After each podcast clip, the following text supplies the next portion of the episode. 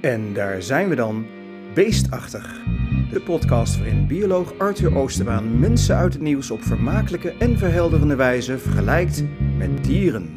Beestachtig. Heel eh, fantastisch vind Ja, ik oh, dat. jij denkt echt dat, ook, dat er jurkjes van Maxima komen te hangen?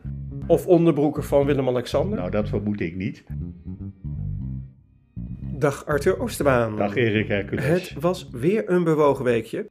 De FIFA heeft de schorsing van Mark Overmars wegens schensig overschrijdingsgedrag wereldwijd overgenomen. Ja, toe maar. Toen Ja. maar, ja. Eh, dus ook in België, waar die nu nog werkt. Na blunders met sokjes en transponders heeft schaatser Joy Beunen dan toch de gouden medaille op het WK gewonnen met ploegenachtervolging. Wauw. Heb je dat bijgehouden? Nee, absoluut Nee, niet. nee, Nee. ik een klein beetje. En tenslotte, rapper Aquasi krijgt racistische bagger over zich heen na deelname aan de slimste mens, maar wordt gesteund door alle voormalige winnaars. Ja, Terecht. terecht. En, Ja. eh, Ja. het, eh, ik heb het toevallig gezien en eh, dat hij meedeed. En Ja, hij Deed best was goed. ontzettend goed. Ja, zeker. Ja. Deed het hartstikke leuk. Ja. Ja. Maar over die mensen gaan we het niet hebben, Arthur. Over welk mens uit het nieuws gaan we het wel hebben? ja. Prinses Laurentien van Oranje. Ja, jongen, Ja. nou, die kwam in het nieuws samen met haar dochter Gravin Eloïse, omdat ze samen een tweedehands kledingwinkel in Den Haag gaan beginnen. En de bedoeling is dat het grootste gedeelte eh, deel van de opbrengst naar goede doelen gaat.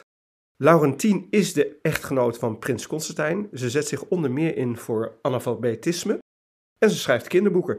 Ja, het is een, eh, een ondernemende dame. Ja. Zeker. Ja. Ja, je, je moet natuurlijk iets doen als je prinses bent. Of wat is zij? Eh, eh, Ja, aangetrouwd eh, prinses, ingetrouwd prinses. Ja, ook- het is, hoe heet dat, dat noemen ze een, burgermeisje dat in de adel is ingetrouwd. Oh, oké. Nou, maar dat is wel heel ouderwets. Wat Lucky. Laurentien. Ja, Ja, het is ook nog de dochter van voormalig minister, hè? Ja, minister. Brinkhorst. Brinkhorst, ja.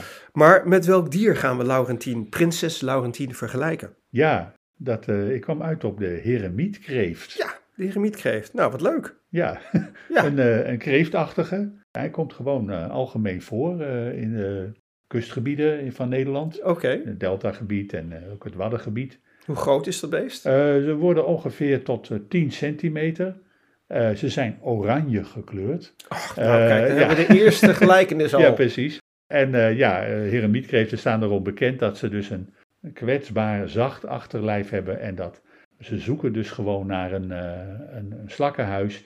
En daar gaan ze dan in zitten. ja, ja. En maar- dan zijn ze beschermd. En, maar nog even terug naar die kleur, want ze zijn van zichzelf al oranje. Ik, ik meen dat Ja. je kreeften, als je die in wa- water kookt, dat ze dan oranje worden. Nou, dan worden ze rood. Ah, Eh, ja. En dat geldt ook voor een heremietkreeft. Maar van zichzelf is een heremietkreeft gewoon oranje. Een levende heremietkreeft is oranje. ja, Terwijl een levende grote kreeft, eh, die iedereen wel kent, ja, die is van zichzelf blauw. ja, ja, ja, ja. Overigens, alle kreeftachtigen hebben blauw bloed. Dus Nou, ook dat is een. Kijk, ze hebben al de tweede overeenkomst met, met prinses Laurentien. Ja, ja, je, gelooft het niet, maar ze, ze lijken er toch best op elkaar. Ja, waarom heet zo'n beest eigenlijk een heremietkreeft? Nou, een heremiet, dat is een ouderwets woord voor een kluizenaar. Dat is iemand die in zijn. ik vind eentje- kluizenaar vind ik best ook wel een ouderwets woord Ja, ja, ja. Een kluizenaar is dus iemand die in, eh, ja, eh, afgelegen van de rest van de wereld in een klein huisje in het bos of, of iets dergelijks woont. De- ze heten zo omdat ze dus in dat slakkenhuis zitten. Hè. Ze hebben dus eh, een huisje voor zichzelf. In, in Zeeland worden ze riek heertje genoemd. Oh. En een riek heertje, een rijk heertje, die heeft een huis voor zichzelf. Dat Laurentien Brinkhorst dus trouwde met een prins. Eh, en zo eh, prinses van Oranje werd. Ja. Ja, dat kun je dus een beetje vergelijken met een heremietkreef die dan in een eh slakkenhuis gaat zitten. In een paleisje is getrokken. Een klein paleisje is Ja. getrokken. En, en wat was nog meer de vergelijking? We hebben de vergelijking al door het oranje en door de- het blauw. Ja, en dan dus nou het huisje.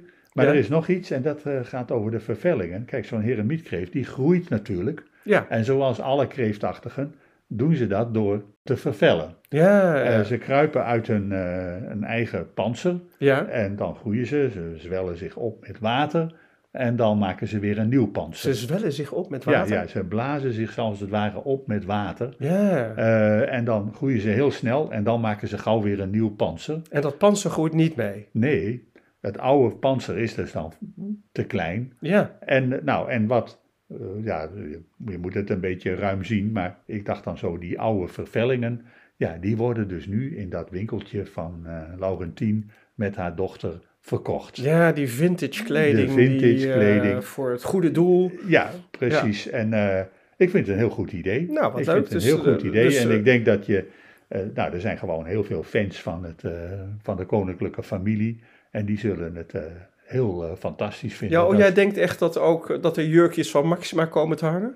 Ik heb het eh, niet, eh, ik heb begrepen, Onder- of- het werd niet ontkend, zal ik maar zeggen. Ah, of onderbroeken van Willem-Alexander? Nou, dat vermoed ik niet. Nou. Maar het, en wat ik ook kan vertellen, dat is, ik hol niet naar Den Haag om naar die winkel te gaan om daar iets te kopen. Oké. Maar ik vind het heel goed van dat je dus, zij maken dus als het ware gebruik van hun, ja, het feit dat ze lid zijn van de koninklijke familie, door iets te verkopen en dat voor een goed doel. Ja, ik vind is- dat een goede zaak. Wel vintage in het hogere segment, Ja, denk ja ik. Hè? ik vind het allemaal prima. Ja, zolang En, de eh, opbrengst maar eh, ja. stevig is en naar het goede Ja. doel gaat. Ook daar zit ook nog een kleine overeenkomst in, want die, ja, die heremiet groeit en die kan ver- vervellen, maar dat huisje, dat slakkenhuisje, groeit natuurlijk niet mee. Nee, En af en toe moeten ze dus een grotere slak eh, zoeken. ja. En wat ze dus dan doen, eh, ze komen dan bij elkaar, ze maken als het ware gebruik van hun netwerk van heremietkreeften, Oké. en dan gaan ze aan woningruil doen. En dan gaan ze allemaal tegelijkertijd... waar? Ja, Is dat niet De- toeval dat ze dan bij eh, elkaar komen? Nee, wat in ieder geval gezien is, dat ze dan allemaal op elkaar reageren. Als er dan eentje uit het huisje komt, de Ja. misschien wel de grootste, eh, die gaat dan in een nog grotere slak. Dan komt de tweede, die gaat dan in het net vrijgekomen grotere huisje ja, van de nummer 1. De derde, die gaat naar nummer 2 en zo gaan ze Nou, allemaal. eh, en dan hebben ze allemaal, eh, zijn ze weer voorzien van Wat- een geschikt huisje. wat enorm duurzaam. Ja, De- dus is, het betekent eigenlijk dat ze geen nieuwe slakken hoeven te zoeken, nieuwe Nee. huisjes te zoeken. Ja. Wat doen ze eigenlijk als er nog een slak in zo'n huisje zit? Ja, eh, kan heel goed wezen dat eh, die slak dan heel veel pech heeft, want die wordt dan eerst opgegeten en vervolgens wordt zijn huisje gekraakt. ja, ja, dus Eh, dat is wat ze eten, heremiets. Greefjes. nou, ze eten van alles. Het is een aaseter, dus dode slakken of dode zeedieren. Maar ook, ze vangen ook wel plankton met een soort slijmnet. En eh, ze pakken met hun scharen ook wel bodemdieren. Wacht even, kun je even terug naar dat slijmnet? Ja, ja, Met- ja. Hoe werkt dat? Tussen hun pootjes maken ze dan een net van hun, hun slijm. Oh, Eh, en daarmee vangen ze dan plankton en daarna eten ze dat dus met slijm en al op. oh. En, dan, eh, en dan hebben ze dus een heleboel plankton gevangen. nou, wat En, bijzonder. En dus ze hebben verschillende manieren waarmee Moet ik dat ze... zien zoals een spinnenweb of zo? Ja, een soort... eh, er zijn wel meer zeedieren die dat op die manier doen. Oké. Eh, ook wormen bijvoorbeeld. Maar die maken dus een, een netje van ja, een beetje plakkerige draadjes. Ja? Onder water natuurlijk. Ja. Daar komt dat plankton tegenaan. En als er dus dan voldoende plankton op zit, dan eten ze het allemaal op. Oh, En dat slijm gebruiken ze weer opnieuw natuurlijk. En het plankton, dat, eh, dat is dan hun voedsel. nou, wat handige beestjes. Ja, ja, Zijn, eh, en heremietkreeften zijn een beetje alleseters. Ze, ze pakken dus bodemdieren, ze eten, pakken aas. Ze, ze kunnen dus ook plankton eten, wat er maar voorhanden is. Ja, ik zie ze weinig op de menukaart staan. Ja, dat is, ik denk dat dat, omdat ze daar toch niet groot genoeg voor worden. Ja, En het is natuurlijk ook onhandig omdat ze in zo'n huisje zitten. Ja. Maar ik vermoed dat ze heel erg lekker zijn. Want bijna alle kreeftachtigen zijn heel erg lekker. ja. Denk maar aan garnalen, aan krab, aan kreeft. Dat smaakt allemaal uitstekend. Ja, Net de fruits de mer, wat de Fransen noemen. Eh, Precies. Daar, eh, maar ik heb ze nog nooit eh, bij de visboeren gezien, ook niet in het buitenland. nee. Ja, ze worden kennelijk niet als voedsel gezien. Nou, misschien kunnen we dat toch nog eens een keer gaan proberen dan hier. Als hier Ja. aan de Noordzee eventjes een, een netje uitwerpen. Ja, ja maar het, eh, ja, ze worden niet zo groot. Ja, ze komen dus langs alle kusten van Europa voor. Tenminste, eh, Noordwest-Europa. In het Middellandse zeegebied staan, zitten andere soorten Ja, oké. ja. En verwante soorten zitten over de hele wereld. ja, Maar ze zitten dus van Noorwegen, Noord-Noorwegen tot aan Portugal. Dus echt een enorm verspreidingsgebied hebben ze. ja.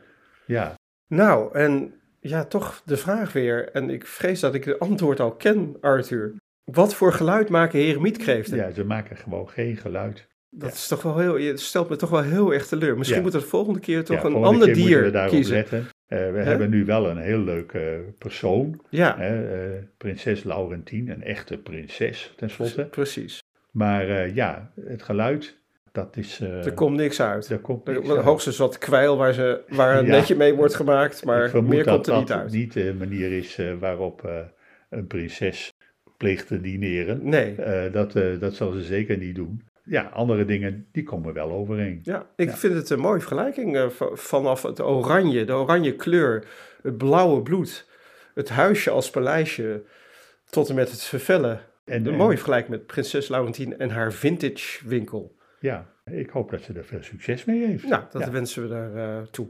Ja. Ik zou zeggen, voor nu, tot de volgende keer Tot de volgende keer. en tot het volgende dier. Tot het volgende dier. Beestachtig. Beestachtig wordt mede mogelijk gemaakt door Skumkoppen 0.0. Geen 18, geen alcohol. En let op, Beestachtig is vanaf nu te vinden op Tesselse Courant podcast. Zoek het op en volgen wordt op prijs gesteld.